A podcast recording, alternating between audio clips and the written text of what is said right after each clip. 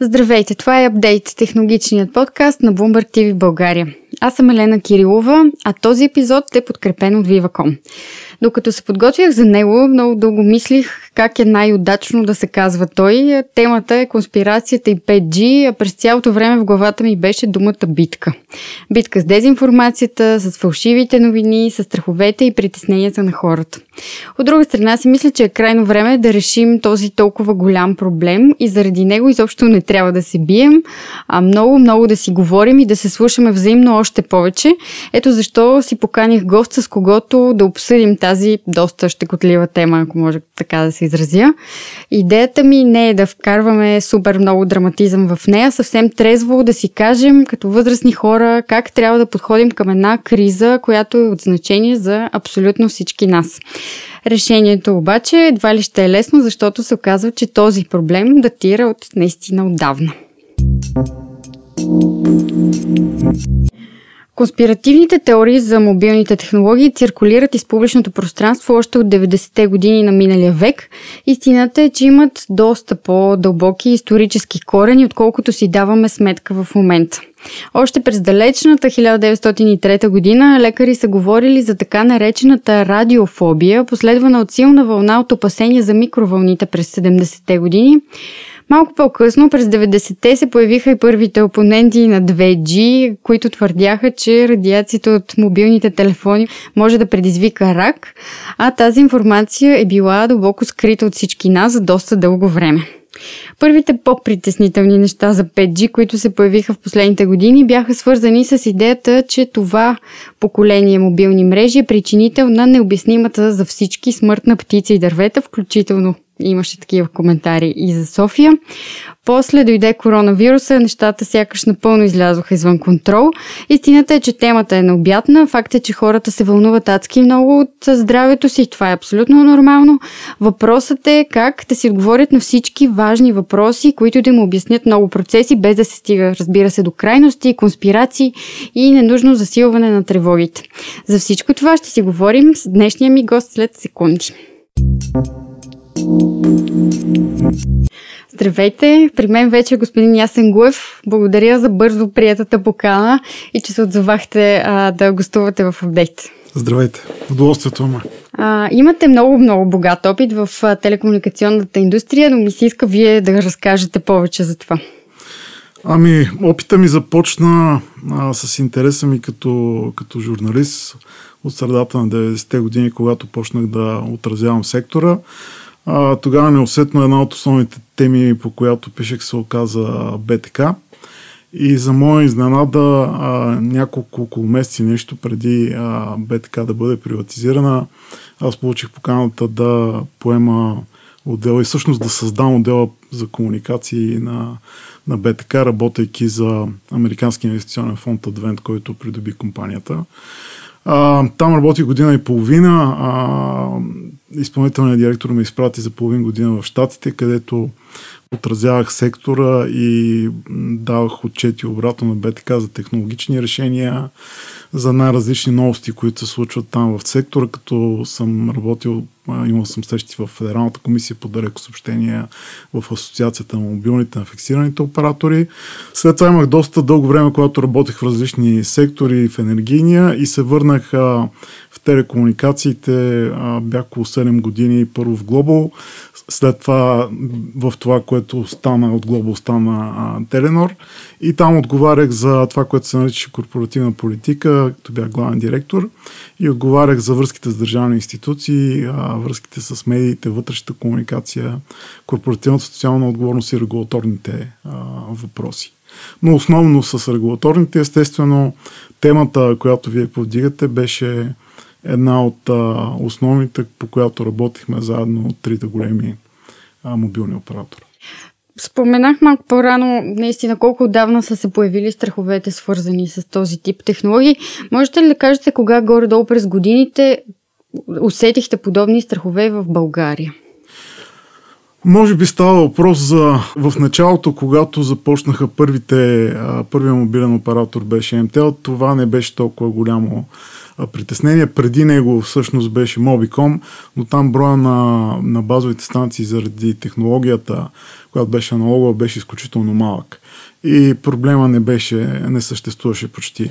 А, нещата се засилиха някъде преди около 10 на години а, с а, 3G. От чисто а, техническа гледна точка в а, градовете базовите станции са на около 250-300 метра. Това естествено зависи от броя население на, на съответното място. Те са по-видими и стават проблем в села, защото в едно горе-долу нормално българско село, което е концентрирано, а не е разпръснато, Обикновено става въпрос за една базова станция, която трябва да осигури покритието.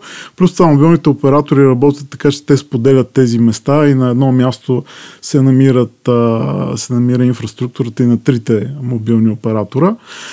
И тези неща предизвикват точно страховете, които вие описахте. И преди сумати и години ние направихме една обща програма трите оператори, обикарахме цялата страна заедно с експерти, виждахме се с кметове, общински съвети, главни архитекти, медии, правихме замервания на място и обяснявахме за какво става въпрос, защото има много ирационални страхове. Може би в началото да обясня от чисто научна гледна точка как стоят нещата и какво предизвиква леко недоверие. Естествено, че основната позиция за това дали има здравен ефект върху, върху хората е на Световната здравна организация.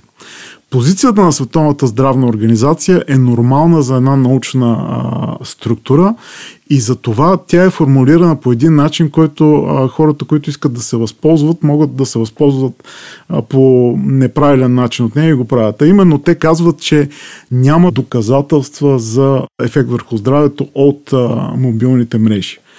Това а, е формулирано по начин, който казва не, че абсолютно е сигурно, а че доколкото знаем в момента, няма такива доказателства. Факт е, че вече минаха страшно много години от както работят мобилни мрежи по целия свят. Няма открита абсолютно никаква зависимост между излъчванията и каквито и да е заболявания.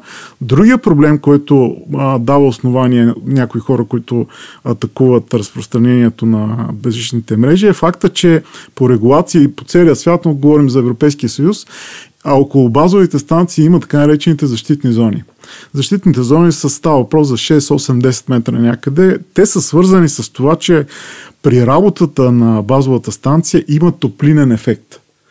И този топлинен ефект няколко метра извън тази базова станция абсолютно изчезва.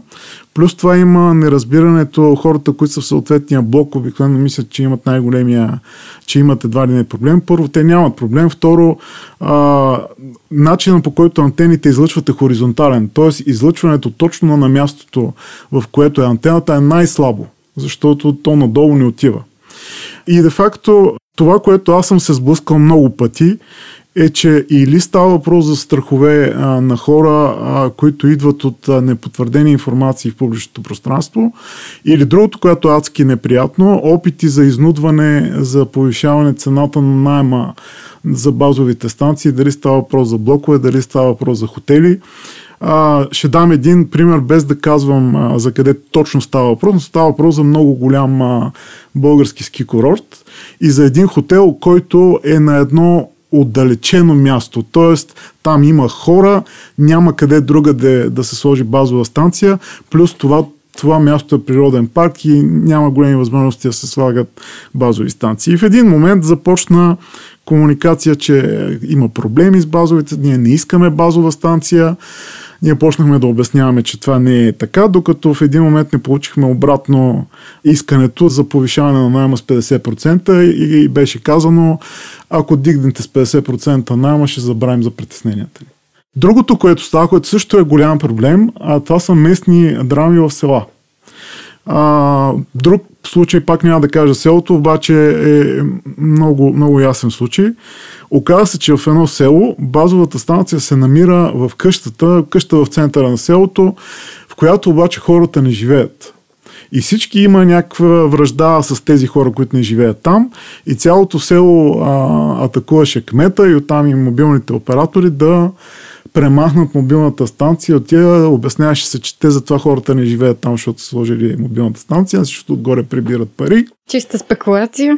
Да, но, но единствения начин да се бориш с това е образованието. И в момента има а, проблемът с 5G става все по-голям с тия неща, в това число и в България. У нас има поне една, аз знам поне за една а, фейсбук група, която е с десетки хиляди души, а, които а, си разпространяват информация за такива небивалици. Ако влезете на сайта Strategy BG на правителството за стратегии, там имаше документ за развитие на, на телекомуникационния сектор и има възможност за коментари. Ще, просто силно бях впечатлен какъв огромен брой а, коментари имаше за проблема с 5G и излъчването. Огромен. Защо 5G точно е равносилно на толкова голям страх и ужас у хората? Сякаш при предните поколения не беше чак толкова страшно. Не беше, но сега се променя едно, едно нещо а, и то е, че броя базови станции, които е необходим, е много по-голям. И а, това въжи основно за градските места. Може би ще бъде интересно на слушателите да обясня как де-факто се достига до това чудо 5G, което реагира почти без никакво забавяне. Ако в момента ползвате, да почнем от началото. Когато имахме 2G, си говорихме по телефона, пращахме SMS. Когато имаше 3G се появи интернет, обаче ако трябваше да гледаме видео, нещата не вървяха. Дойде 4G и сега гледаме телевизия онлайн и клипове без да прекъсват дори когато караме по магистралата. Това, което се променя с 5G е, че броя устройства на квадратен километър става огромен и че се получава възможността за практически веднага реакция на мрежата на, на команди. Това позволява управление на всякакви устройства, това позволява игри онлайн без всяко забавяне, това позволява а, коли, които се карат през мрежата, а не от шофьор. Това позволява всякакви мултимедийни неща. Тъй като сме в група, която е нали, и телевизия, а, да ви дам пример какво ще значи това за нас. Горе в студията ви в момента камерите а, са свързани с пулта с кабели. След няколко години това няма да е така. Вашите камери ще бъдат нови, естествено малко по-скъпи и ще си говорят през 5G в а, реално време. А, примерно, вие ще можете да прехвърлите на зрителите си възможността да избират кадрите, които гледат от студиото, както им е, както им е удобно и да излъчвате всичко това в реално време, което в момента не е възможно. Това се получава последния начин. До сега за интернет използвахме една частота. Обикновено те бяха 900, 1800 и 2100 МГц. Сега а, ще се използват всички частоти. Към тези се добавят и други. А, за България се говори за ниска частота 700-800 МГц за висока на 3500, но постепенно и на другите частоти, които използват операторите, ще се появят а, клетки и тогава вашия телефон ще има възможност да приема от всички частоти и да използва интернета в реално време, идваш от всички тези частоти и оттам скоростта ще се вдигне и забавянето ще бъде такова, че вие няма да го усещате в, в реално време. А, има от чисто медийна гледна точка и, и няколко силни а, довода на тези, които говорят против. Много хора, сигурно сте чели сте чули да, да казват, ама на нас това защо ни трябва. Истината е, че на огромна част от хората не им трябва. Ако гледаме населението на България, огромна част от него е в а, пенсионна възраст. А, тези хора имат проблем да използват смарт устройства или ако използват, използват някои по-големи или таблети понякога, ако го правят.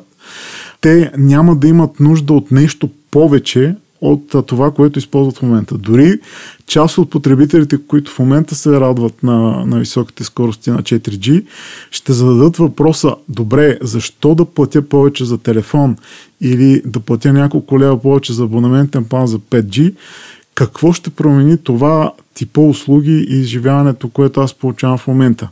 За жалост, отговорът е няма да го промени нищо, защото в момента няма услуги, които да са базирани на, на технологията. Част от тези услуги хората няма да ги искат. Ако с 4G номера стана с по-добрата скорост на видеото и оттам по-скъп телефон, нов абонаментен план с повече мегабайти, тук нещата ще са сложни. А, защото услугите са сложни. Друг пример ви давам. Едно от нещата, които вече се прави от Verizon в, в щатите с една а, група, това е интерактивно преживяване на концерт. Групата свири. Има видео, което де-факто може да гледате през 5G, гледайки телефона в а, добавена реалност, която се вижда само през телефона, гледайки го. Това нещо естествено адски скъпо и, и става да, въпрос още... за тип неща, които а, всеки ще каже, това в България няма да стане и ще бъде прав. Ще ви дам следващ пример, защото наистина без примери няма как да. хората го разберат. Представете си, в, мисля, че в Гоце Делчев има гимназия за обучение на хора, които се занимават с селскостопански машини и ги поддържат. Аз съм говорил с тях и те ми разказаха, че производителите на селско-стопански машини качват в 3D а, двигатели и цялото оборудване, така че учителите могат да им преподават как да а, се занимават с двигателя, като а, той се покаже в 3D и бъде в реално време пред тях разглобен на частите си, така че те да видят за какво става. Това изисква крайни устройства, които правят това, това възможно. Друга, може би последен пример, а, това ще са възможностите в здравеопазването. Да. А, за България това би било изключително добре, имайки предвид а, проблема с достъпа до качествени лекари в а, провинцията, а, защото тогава би могло с помощта на роботи в реално време, може да видите в Китай вече има такива а, случаи, да се оперира дистанционно. Тоест лекар от голяма а, столична болница може да се занесе робота в а, някакво населено място и той дистанционно да извърши а, процедурата. Целият въпрос е всичко това. Ние си мислихме, аз бях на първия търк от името на Viacom, когато надахме за 3G. И ние си стояхме и казахме, това за какво ще ни е? Сега това е стандарт, който вече не е последния. Сега имаме 4, а сега е факт, че дори имаме първата а, частично 5G мрежа на Viacom, които измислиха един хитър начин за да бъдат а, първи, използвайки съществуващата частота на 4G на 1800, която има и да пуснат покритие в основните окръжни градове. Добре, голямото притеснение на хората е, че сега ще се, ще се освободят едни частоти и те ще се ползват за 5G самия факт, че трябва да се освободят тези частоти, не предполага ли, че те се ползват в момента, знам, че са собственост на военните, не се ли ползват? Ниската частота, да. А, тя се ползва от военно-въздушните сили. Там става въпрос за целият процес на смяна на МиГ-29 с F-16, който върви в момента. А, може би да обясня каква е причината да се мисли за две частоти. Разликата между ниската частота и високата е следната. Високата частота ще се използва в градовете, защото тя дава възможност за висока скорост на, на малък обем място. А, ниската частота ще даде покритие, т.е. ще даде покритие почти в цялата страна а, на ниска частота, естествено с по-малък брой хора, а, които я използват, но като знаем а, на недадени места в страната колко хора има, вероятността да има някой, който да използва е ниска. А, няма да се съберат насред полето някъде 800 души в един момент. Един от основните проблеми, примерно, а, когато имаше политически протести още преди 7-8 години, беше, че операторите не бяха готови за това, че могат 10-15 хиляди души да се съберат на триъгълника на властта в центъра на София и те да снимат и да качват във Facebook видео и снимки едновременно. И тогава се направи необходимото да се засили а, покритието там, така че това да е възможно. Както когато а, това е правилно, примерно за някои спортни зали и за стадиони. Да, за места, на които наистина могат Наистина да има много хора. Да. А, това се прави. Добре, споменахте, че по време на 3G сте правили много широка кампания с е. телекомите. Сега това ли е пътя напред, за да се обясни на хората, че реално няма толкова страшен ефект върху здравето всичко това? Това е пътя и той е изключително а, труден, защото изисква отново обединение между трите оператора, което аз не мисля, че, че ще бъде проблем. Този път обаче усилието ще трябва да бъде много продължително и постоянно, а, за да могат хората да бъдат убедени а, в смисъл от това, което, което се прави. А, и какво а, означава това за тях и да се използват експерти. Защото трите оператора имат разпознаваеми а, имена, но нямат разпознаваеми хора, които да ги представят. Аз а, съм живял известно време в Штатите и съм малко имам огромен интерес към политическите кампании, как се печели а, а, подкрепата на хората. И в Штатите а, казват нещо, което е вярно за целия свят. Ако искаш да бъдеш кандидат за каквото и да е, дали за кмет, за общински съветник или дори за президент, първо хората трябва да, познават кой си. Ти не можеш да говориш по каквато и да е тема, при положение, че хората не те познават. Първо трябва да знаят кой си, откъде си и да кажат да, ние този човек го познаваме. Чак след това може да кажеш, че ще промениш света, образованието, здравеопазването и че 5G е нещо хубаво за хората. За да се постигнат тия, тия неща, а, трябва ресурс от време и хора, които да се, да се посветят на, на тая комуникация, която включва цялото общество, местната власт, независими структури, учени, защото не може да се очаква, естествено, че операторите и производителите на оборудване са страна, която има финансов а, смисъл от, от, от това и ще каже да, това е нещо хубаво и трябва да се направи. Хората ще повярват на независими а, експерти, които не са платени от, а, от операторите и които могат научно да докажат и да сложат авторитета си, че в тези неща има, има смисъл. В това число не само български, ако трябва и чуждестранни. А, защото не, по никакъв начин не трябва да се а, да се мисли, че, че това ще отмине. Ще ви дам пример с това колко зле са нещата в Гърция. България се справи добре и оператори тук се справиха добре. В Гърция гръцката държава накара основния телеком оператор от те да плаща една огромна десетки милиони евро на, на година. Те имат онлайн сайт с реално във времето измерване на, на излъчванията а, който струва страшно много пари, за да се прави това, това нещо а, и, и огромен ресурс безмислен отива в а, тая посок. Смисъл, той е смислен от гледна точка на това, че населението е, е успокоено, че, че няма проблем. Но, но 5G ще създаде е, тази история, защото както антените, да ви дам пример, ако сега са 4G на около 250-300 метра, към всяка от тези ще има 20-25 антени в градска среда на различно разстояние. И тези антени, за да бъде...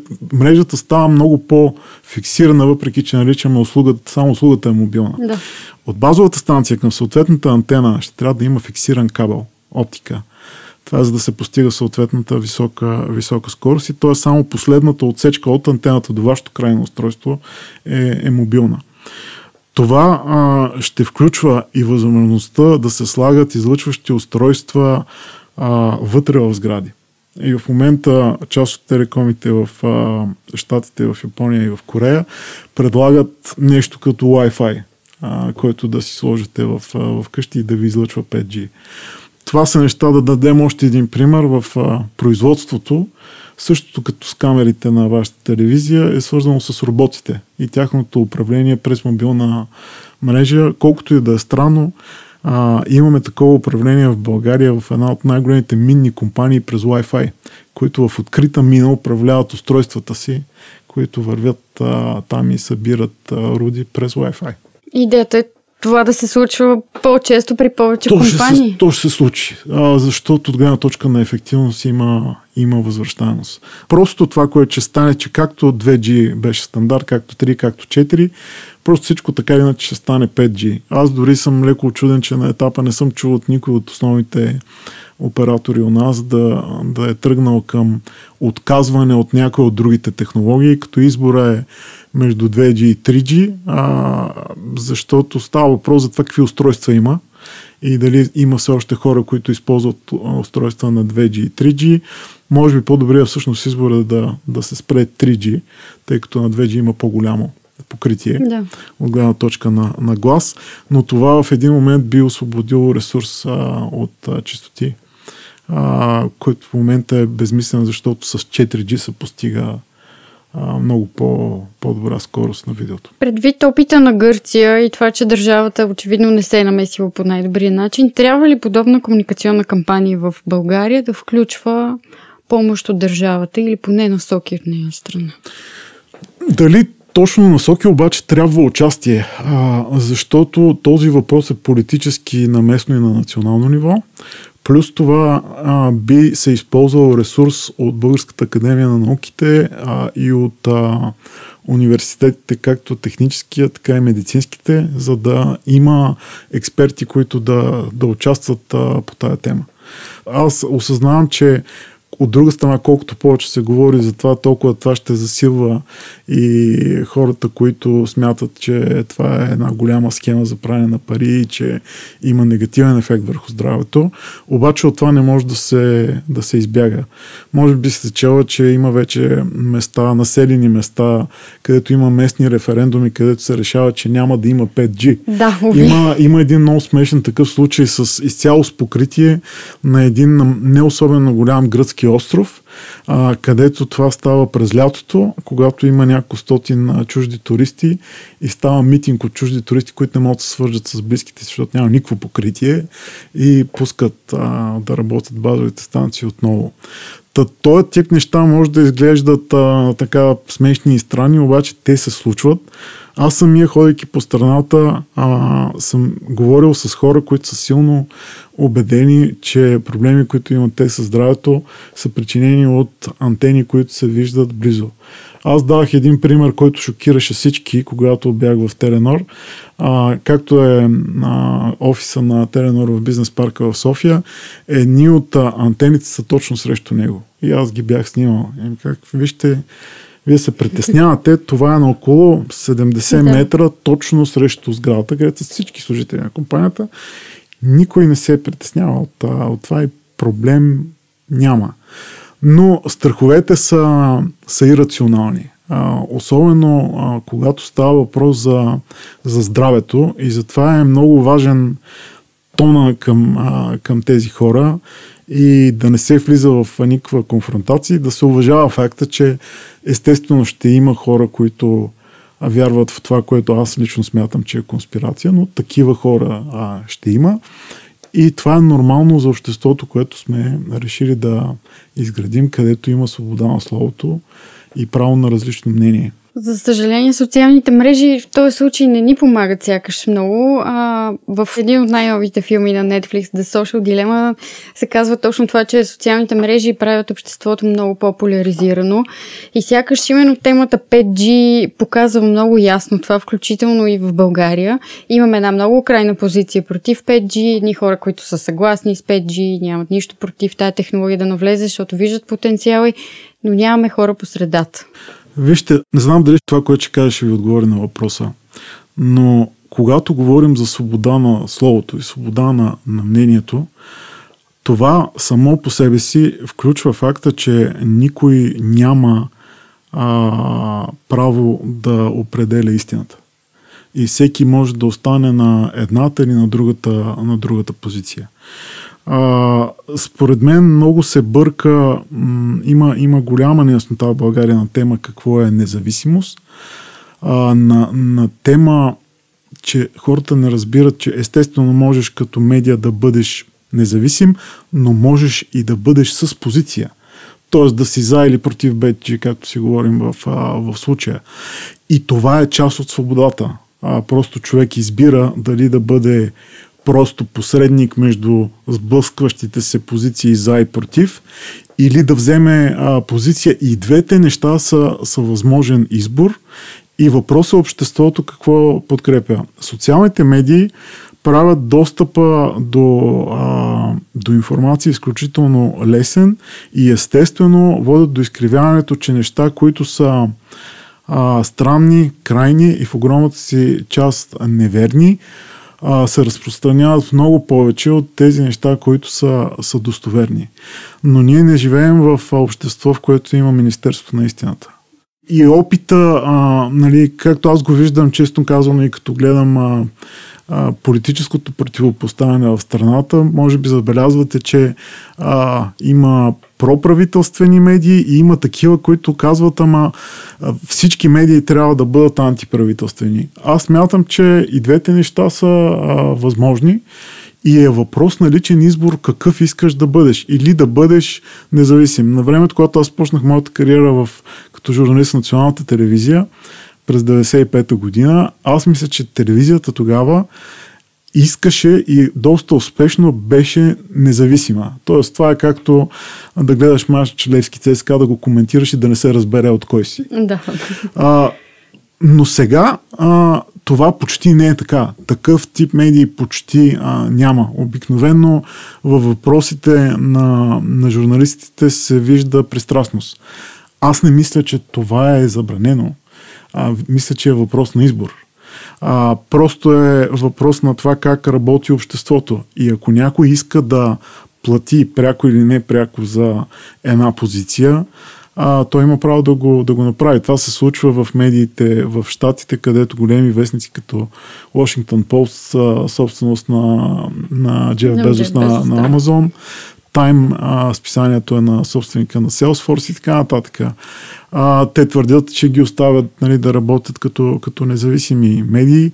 А, има обаче различна позиция за това. Примерно CNN, която е по към Демократическата партия Fox, които са към да. републиканците.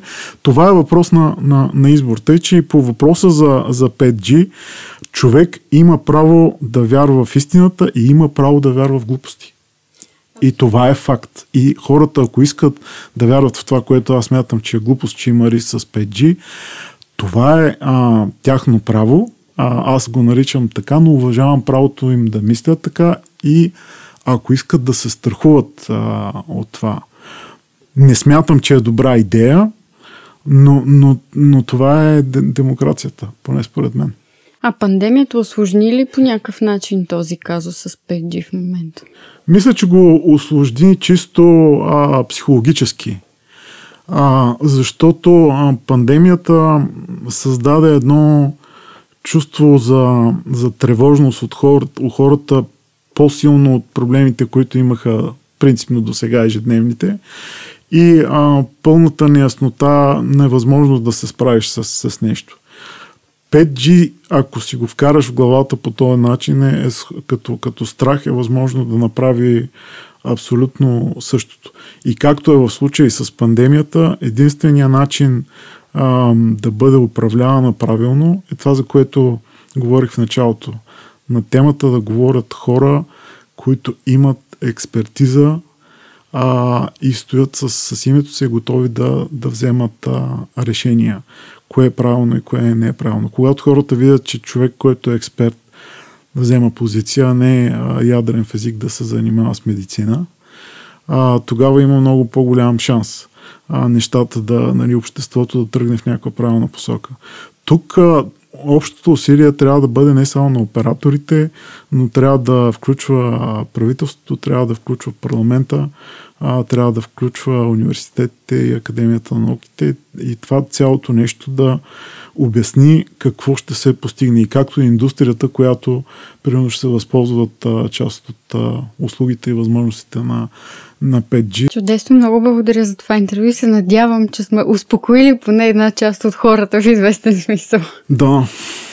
А, това беше Апдейт подкаст. Аз съм Елена Кирилова и ви призовавам да сте критични към всичко, което четете, слушате, гледате. В крайна сметка трябва да сме адекватно информирани, особено по важните за нас въпроси. Ови, време е да се разделим за тази седмица. Бъдете здрави, пазете се и слушайте Апдейт подкаст във всичките големи платформи в InvestorBG и BloombergTV.bg. Чао и до скоро! thank